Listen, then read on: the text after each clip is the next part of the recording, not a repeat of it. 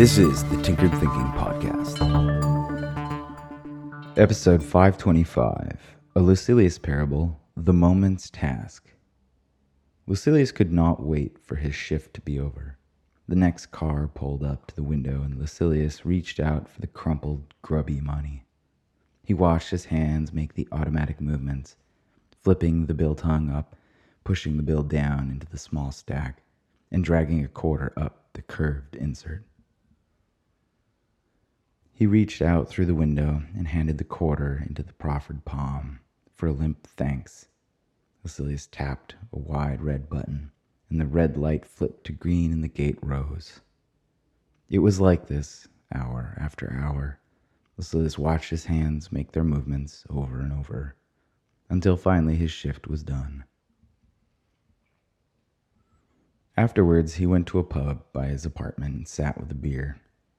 He paused just a moment before lifting the cold glass to his lips and savored the moment just before relief. He took a sip of the frothy drink, hearing the tiny static pop of fine bubbles. Something in him instantly felt as though it relaxed. And then for the rest of the evening, he watched the movement of his hand, grasping the glass and lifting it to his face. It was like this over and over and he drank to fill the time as he waited until it was time to go home. Soon he could not really concentrate nor remember what his hands were doing, and it wasn't long until he woke up in his bed and it was time to go back to work. He sat down in the toll booth. He watched his hand reach for the radio to turn it on, but stopped. He just watched his hand motionless in its reach and thought about the evening before watching his same hand reach for the glass of beer. He took his hand back and left the radio off.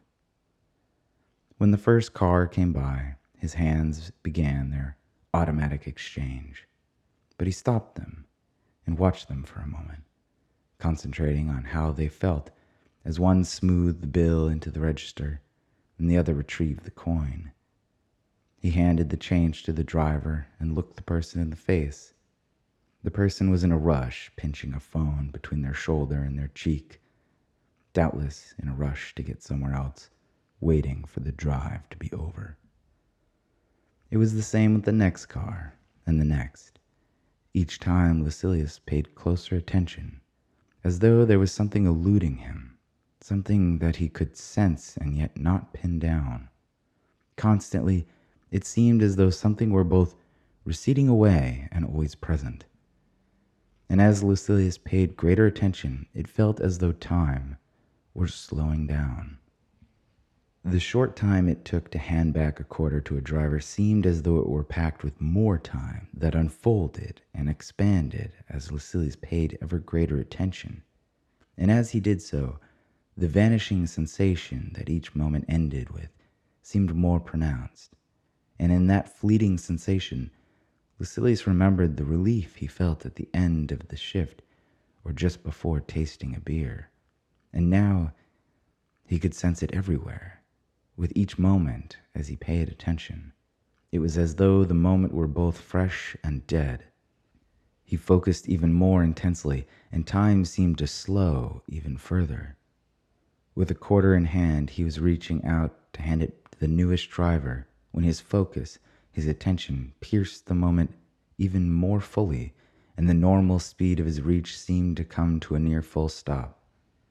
There was now nothing but a full immersion in the moment, which now gave up everything to the gaze of Lucilius. Time, for just a moment, stopped to make space for eternity.